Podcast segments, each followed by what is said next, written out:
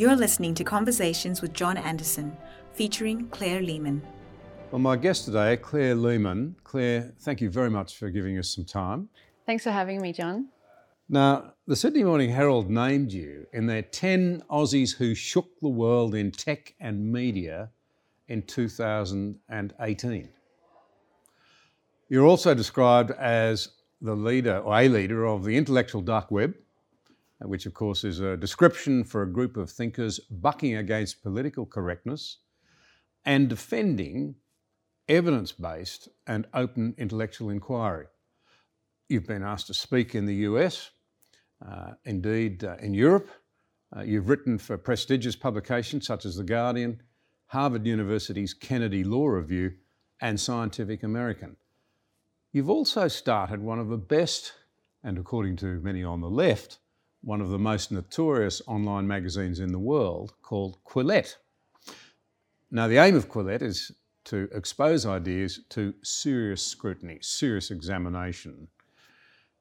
Could you tell us a little about your background and what led you to take such an interest in ideas and trends? Okay, um, so my background is um, is an interesting one. I started off as an art student. I had an interest in English literature. I found back in the early 2000s that uh, English studies had been taken over by postmodern theories, and I was not um, particularly interested in studying postmodern theories, so I switched to psychology.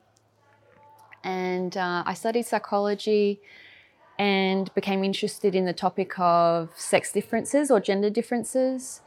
And um, I became interested in the battle of ideas because um, the, the, psychological study of sex differences is quite uh, controversial and politicized within the academy. And so I read both sides of the debate, and I could see how a, a very important area of scientific inquiry, particularly important to women, um, can get stymied and blocked and obstructed because of politicization of scientific inquiry. So that's how I became interested in ideas, and that's one of the motivating factors behind Quillette. So, the idea that you would politicise science, which is meant to be about reason, objectivity, pursuing the evidence, setting up a, a question and then seeking the, the answers to it, are you in effect saying that science can be distorted to suit political ends and is being distorted to that end? Well, my interest was in science being stopped or slowed for political ends. So, the when it comes to the study of gender differences, there have been activists or advocates in the academy who have said that to study any of the differences between men and women is a sexist thing to do. Just merely asking the question is a sexist question. Now, from my point of view, all questions should be allowed to be asked. There is no such thing as a question that can't be asked. Um, so it was very problematic to me to think about science being stopped or halted for political or moral reasons. Um, and that's, that's a underlying theme of Quillette. We're very much about open inquiry and defending open inquiry and allowing people to ask any questions that they want to ask. You mentioned you, that you were not interested in a sort of postmodernist yeah. lens for looking at the world. Yeah. Now, postmodernism sort of sort of has certainly taken over in the latter part of the last century and up to now in terms of the way that we see things. What does it mean to you, though, to say that you don't want to see the world through a postmodernist lens?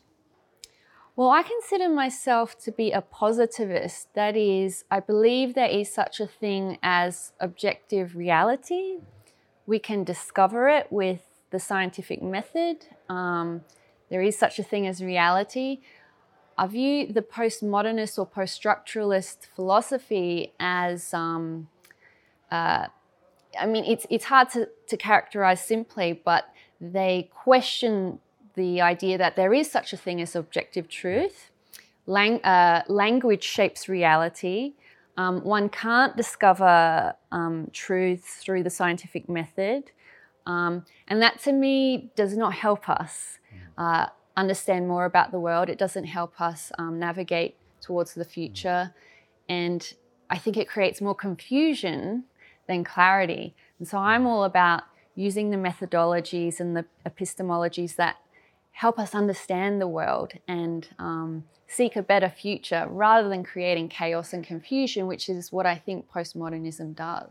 I heard someone say recently that ambivalence in language is the postmodernist's best friend. Yeah, yeah. So it's very hard to have a rational debate Hmm. if you consistently move the meaning of words around Yeah. so that no one knows what the rules are anymore. Yeah, and we see this.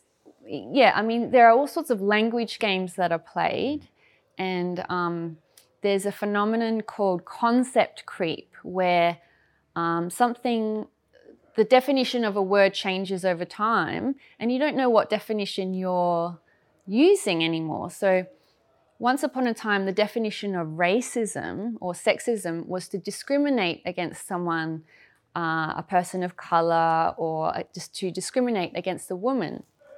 Now the, the terms mean something quite different.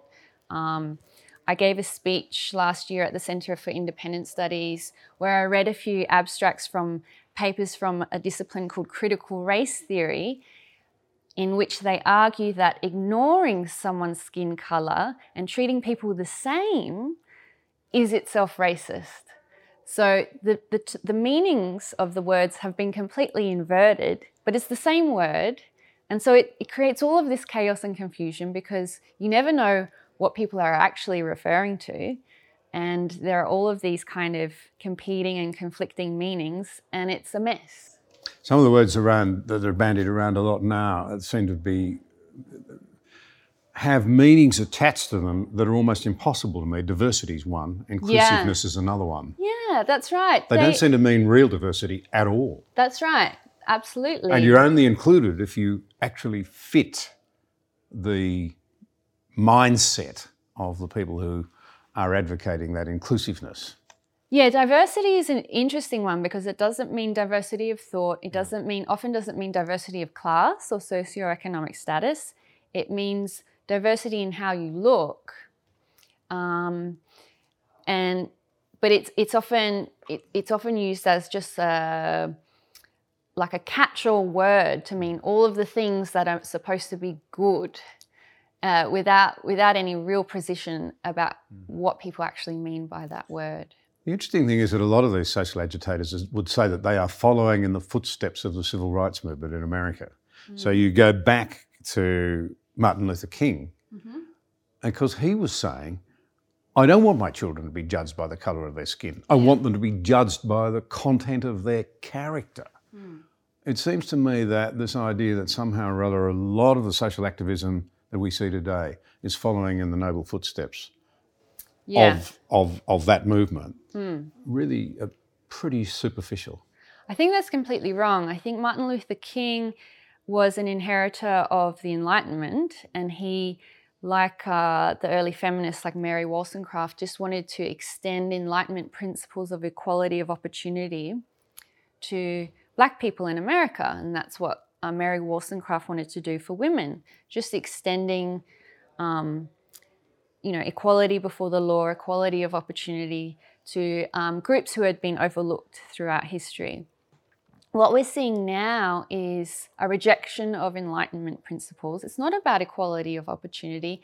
It's uh, identity politics is about ranking people in a hierarchy. Yeah. A new aristocracy. Exactly, which is pre it's medieval in a, in a way because it rejects the enlightenment that everyone is created equal. Um, and the problem with identity politics, whether it's um, white nationalist identity politics or um, grievance-based sort of racial, you know, uh, you know, anti-Western identity politics, is that it ranks people. People are not considered equal. They're either um, given status according to their victimhood, or they're given status according to some kind of um, inherited skin tone. Uh, it, it's it's completely regressive, and it, it, harks back to pre-enlightenment days.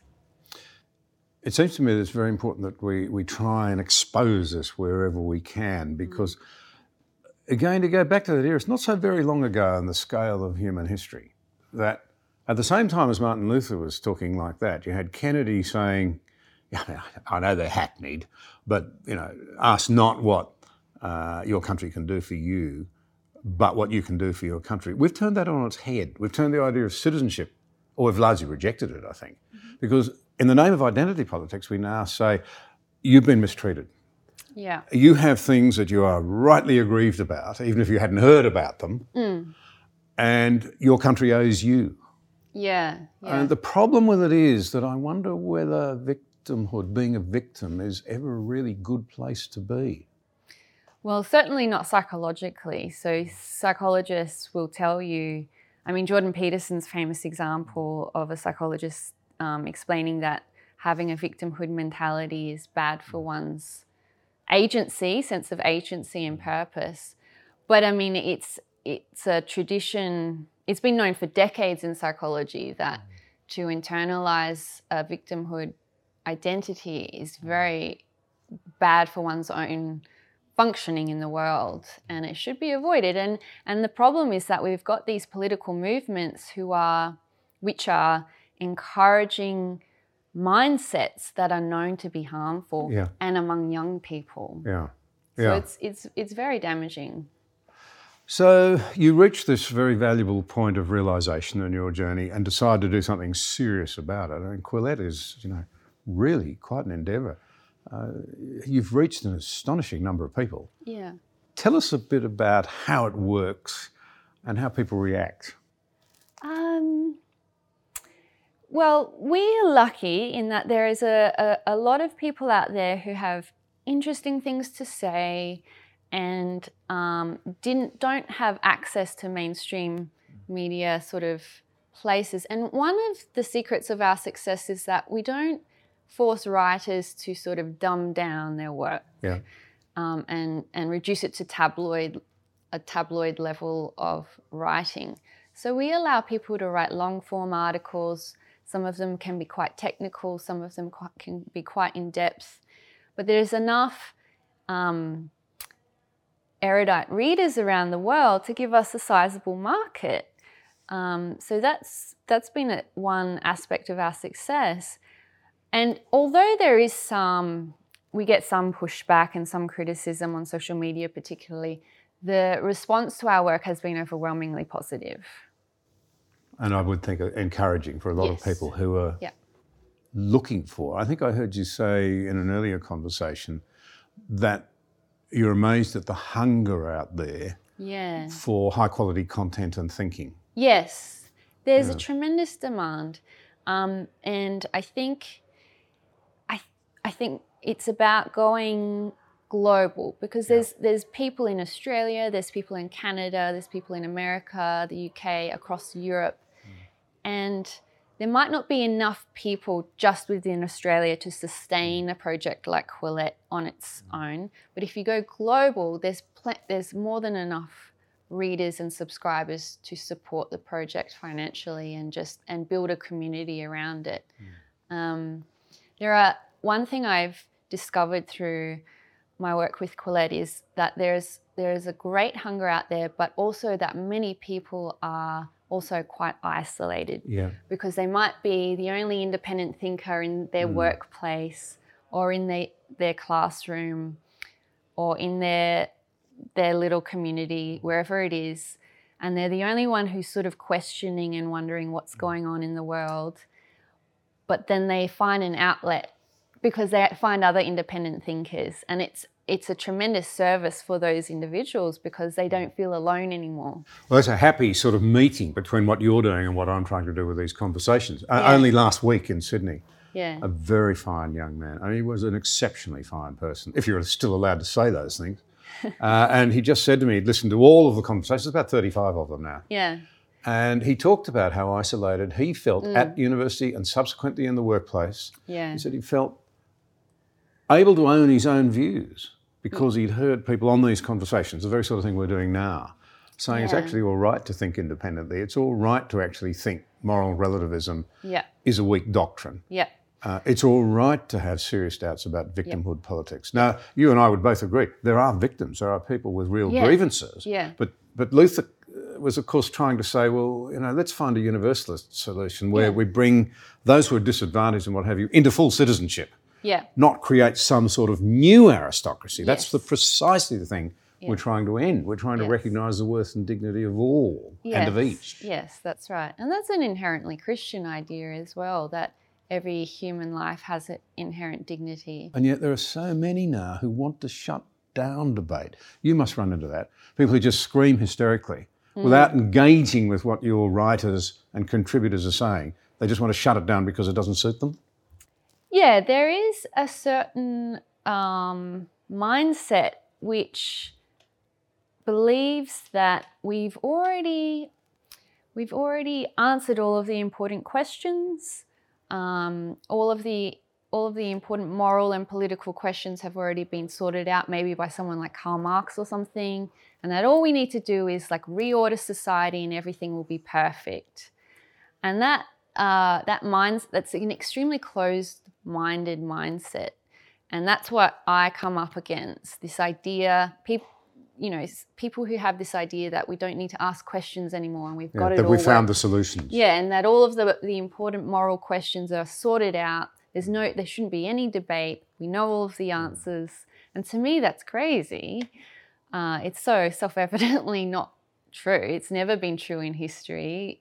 Um, but unfortunately, uh, that mindset is kind of prevalent at the moment within certain communities and even within academia, which is paradoxical because par- academia is where you're meant to ask all of the questions. Um, but unfortunately, that's where we're at. Just on that issue of, of, of, the universities and of academia, how have they reacted? What sort of reactions do you get from them in Australia? The, the reaction is more split uh, according to department. So there are department pe- academics from the humanities generally dislike Quillette and what we do, even though we're publishing literary essays and book reviews, and we publish poets and artists and um, write uh, other creative people. Um, but it's because we reject the some of the fashionable theories that are um, dominant within the humanities. So we reject post-structuralism, we reject we reject postmodernism. Because I have a scientific background, um, I'm very committed to having evidence evidence based arguments, um, mm. uh, and that doesn't always sit well with mm. certain academics of certain schools. Um, but I mean, many academics love us as well, so it's it's mixed. Jonathan Haidt's work around this, uh, if you like, politicisation of the academy and the fact that over the last 20 years in America, in particular, 25 years, it really has moved. Yes.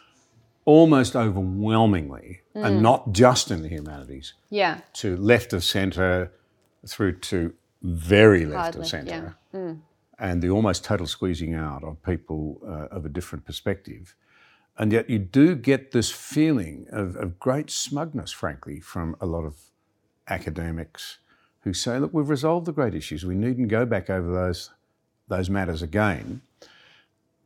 In the end, I'm a pragmatic person because I've lived in rural Australia all your life. You've got to find things that work. So I say to myself, if it's working so well, why are we so divided as a people? How have we come to be so distrustful?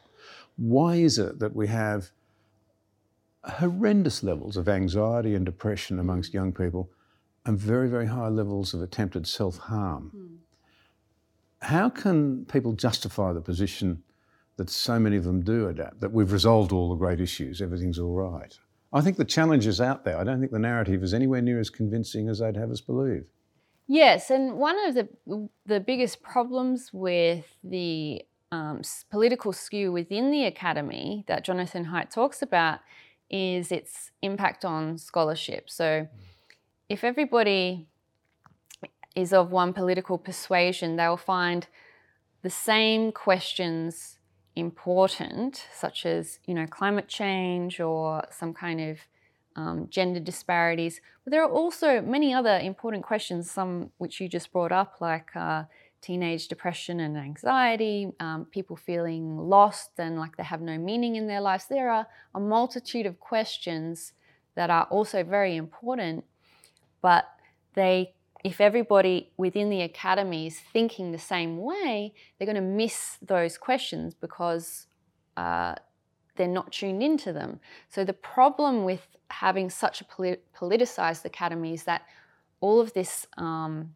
research is not being done, which we need because you know these problems are escalating and we need smart people to work on them and work them out. Um, and that and to me that's the the biggest problem with what's happening in the academy at the moment. Good good research questions not being answered. Why is it do you think that much of particularly in australia we've seen the row over the Ramsay centre? And i have mm. to say many of the universities, you know, process stations that'll interfere with their independence and so forth, mm. don't sound very convincing to me.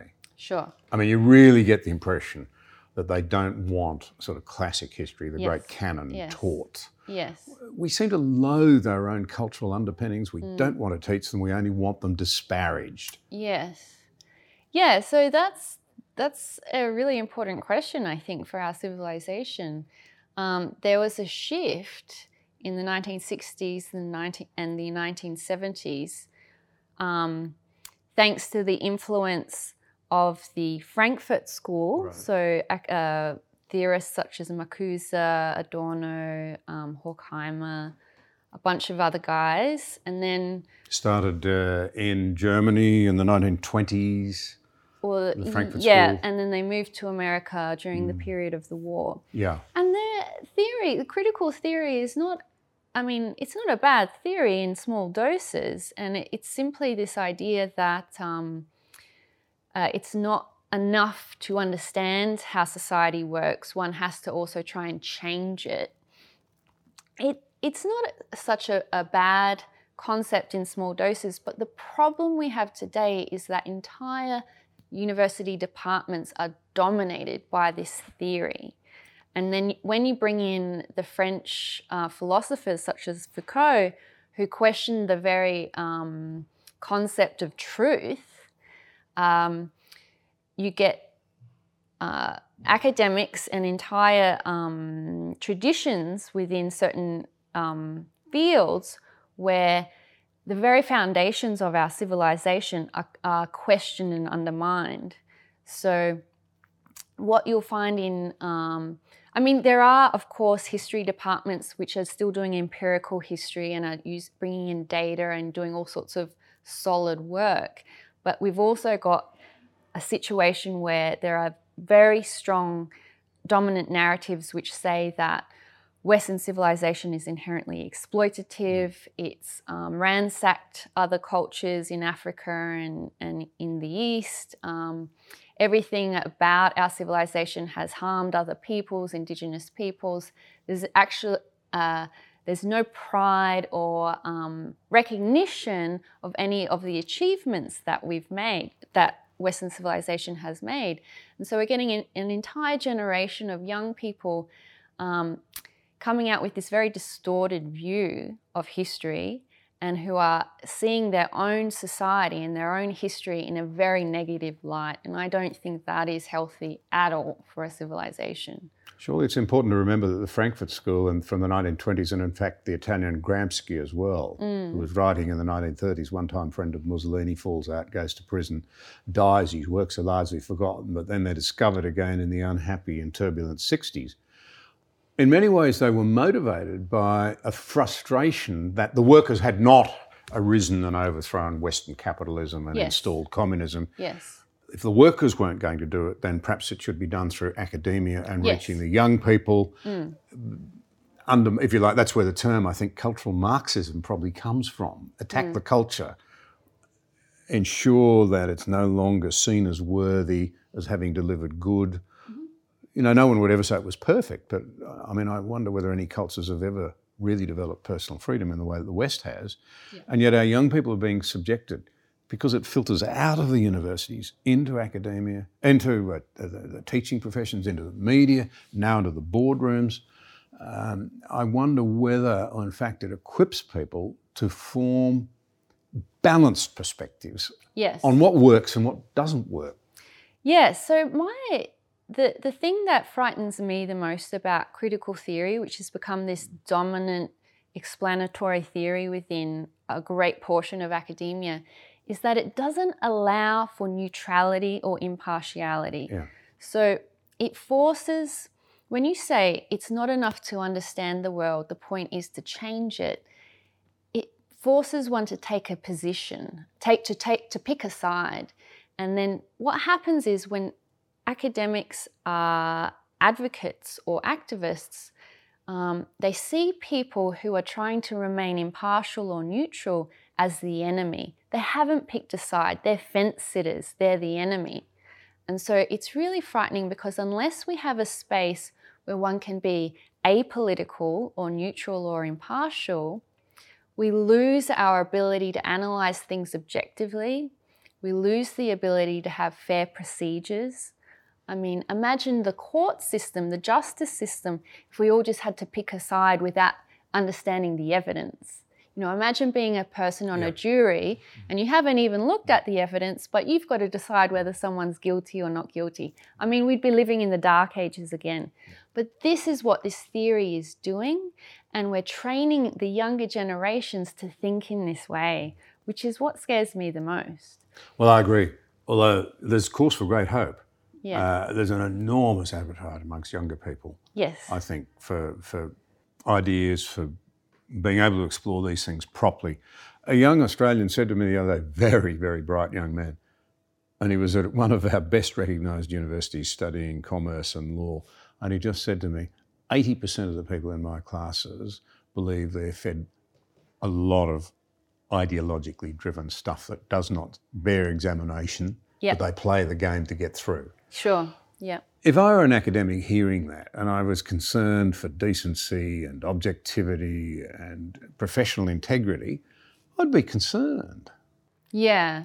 No, I think that the universities are not doing themselves any favors because there there will be there will they will reach a tipping point where enough people are disillusioned and alienated and dissatisfied um, to and and they will politicize them so politicize themselves so much that um, they'll lose funding because I mean the the institution of the university gets its prestige and its authority and its funding on the premise that they're seeking truth and they're providing accurate knowledge and um, the taxpayers' money is not going to waste. If they continue down the path that they are on at the moment, the public will get fed up and their fu- their funding will dry out potentially. Um, I think one of the great problems in Australia has been the breakdown of trust in our institutions. Up until now, our universities have remained, remained quite trusted, yes. but I think they're on thin ice. I think there's an, a, a- an emerging awareness that in many ways they're not committed to equipping the next generation properly uh, and in a challenging way. Do you think we've got the disease as badly in Australia as they've got in Europe and America, or uh, not as badly? How do you think we rate? I don't think it's quite as bad. Um, and there are, we have a few protective factors in Australia, such as um, the university's been quite uh, open and egalitarian. We don't have this system of having the Ivy Leagues where people have to pay an arm and a leg just to get in. And then the students have extraordinary powers to sort of get professors fired because they're paying so much money and the administration needs to, you know, keep the customer happy. We're sort of protected in a way um, from some of the student, the crazy, the crazy protests, student protests that we've seen in America. I think certainly some disciplines and some departments have been completely corrupted, but the university itself is probably in in not a dire situation. And um, I think I think we can, you know, it's it's not so bad that things can't be reformed. Um, but when my children are older, I will definitely advise them to avoid certain subjects because they're just a waste of time. Yeah, yeah. Unfortunately. Tell me about our national broadcaster. It claims it's politically neutral. yeah. They've just undertaken a major exercise talking to Australians about what they want. And they hmm. come back and they've said, well, Australians don't want to talk about politics as much. But I notice nearly all of the people that they've got now that they've set up to run their new programs in light of that information are left of centre, really. They, they, they seem to be a conservative free zone by and large. Yeah. Uh, and yet they're paid to reflect, I think, a diversity of views, a genuine diversity of views. How do how do you get on with the ABC? How do you see their Well, I'm not as critical of the ABC as some people, but I I know I definitely notice what you describe uh, diversity, but lack of diversity. What I think the ABC needs to do is get more um, people from different socioeconomic backgrounds in, so having diversity of class, having more um, perspectives from rural rural Yeah. Australia. Um, I think I, I see a bubble, and it's an urban middle class bubble being represented most on the ABC. Now, maybe that's their viewers, um, but they they're meant to be representing all of Australia. So we really need a little bit more diversity. they do get a lot of our money to do that. Yeah. Um, So, and that and that's the thing. If you don't have class diversity, and if you if you're only drawing from an urban population, it will be predominantly left wing because the urban middle class is left wing.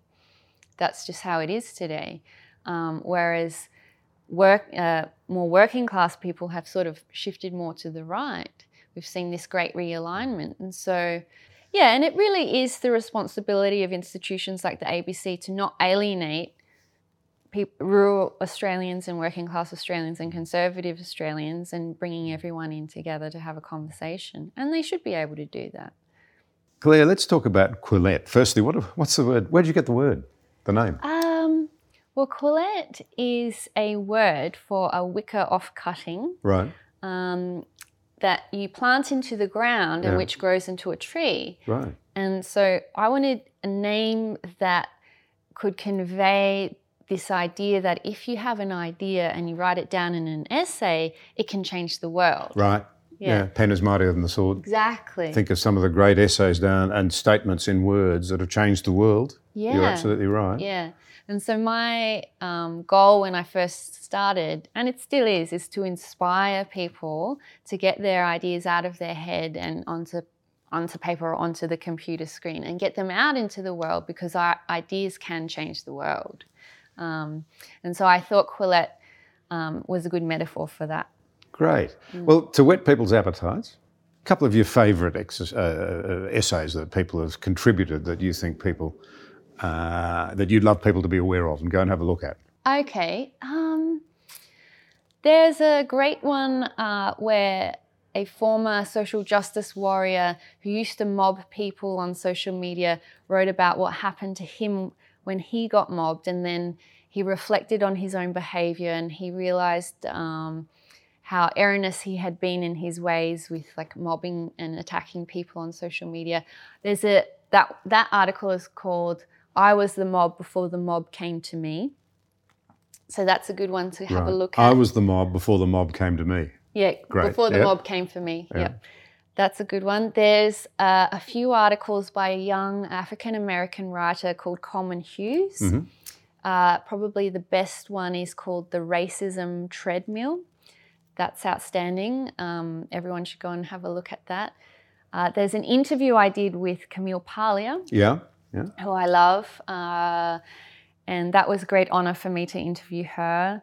Um, and then there are some other really important stories, uh, first person stories, where people have um, told the story of what has happened to them when they have been unfairly attacked or railroaded in some way. So, um, one is by Toby Young um, called The Public Humiliation Diet, where he talks about how he survived um, when he, his world came crashing down when the mob came for him. Um, but there are so many, I could keep going um, on and on. But yeah, I, I'm really proud of the fact that we've given people who have been ostracized in some way or who have been sort of expelled from polite society a venue to tell their stories and to um, find each other. And, and, and a lot of people who have been somehow mobbed or had had their careers damaged or destroyed have formed a little community through their contribute contributions to Quillette, which is really quite special.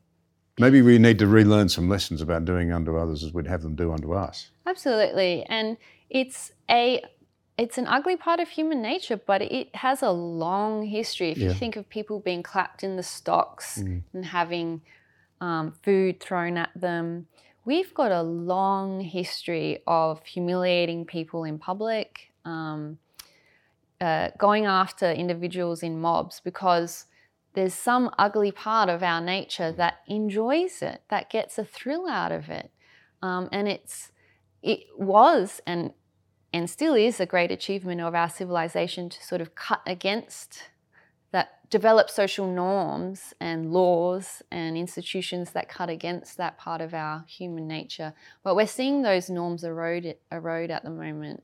And my final point out of that is that uh, I think you and I are both committed to doing everything. We, we, we have family, we have young ones. We want them to inherit the most civil society they yeah. possibly can. Yeah.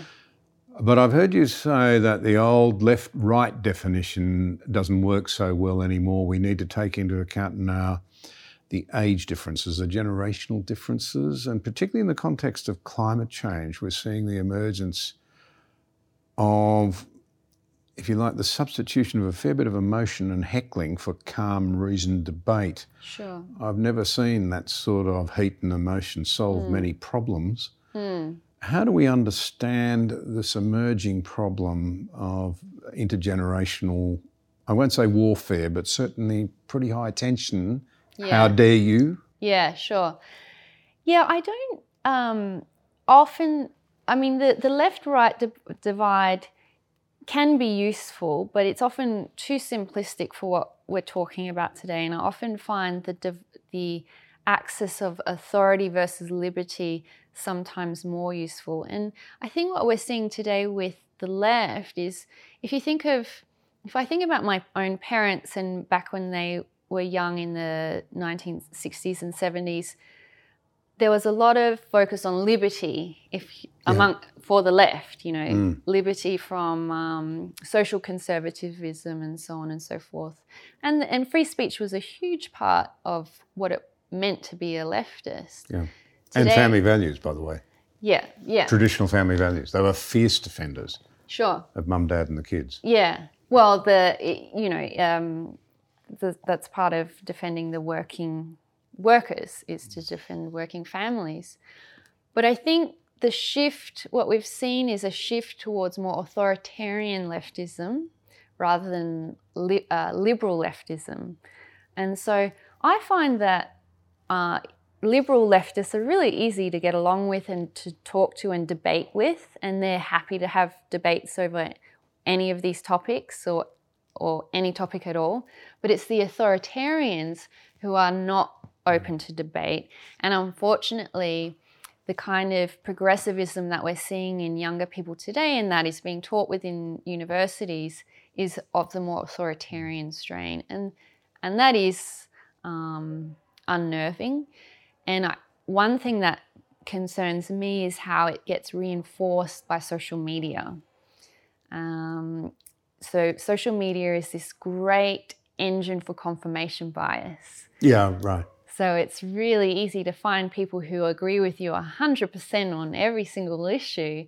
Um, so it's I think it's really easy for young people to get into these little echo chambers where they're reinforcing each other, and then once they come um, across someone who they disagree with in the re- real world, they're not equipped to be able to handle that disagreement. So they go straight for the ad hominem, straight for the emotion, appeal to emotion, and um, it's really not a constructive situation. Claire, given that we're, you know, I think we'd both say it's incredibly important to try and respect and understand one another. Mm-hmm. You said some very interesting things about your own political positioning uh, and how you see your interaction in, in, in the public sphere. Mm. Can you tell us a little about your own ideology, for want of a better word, if that's not too personal? Sure. Um, well, I don't have I don't really have a package of political beliefs that is coherent enough to put me either on the left or the right.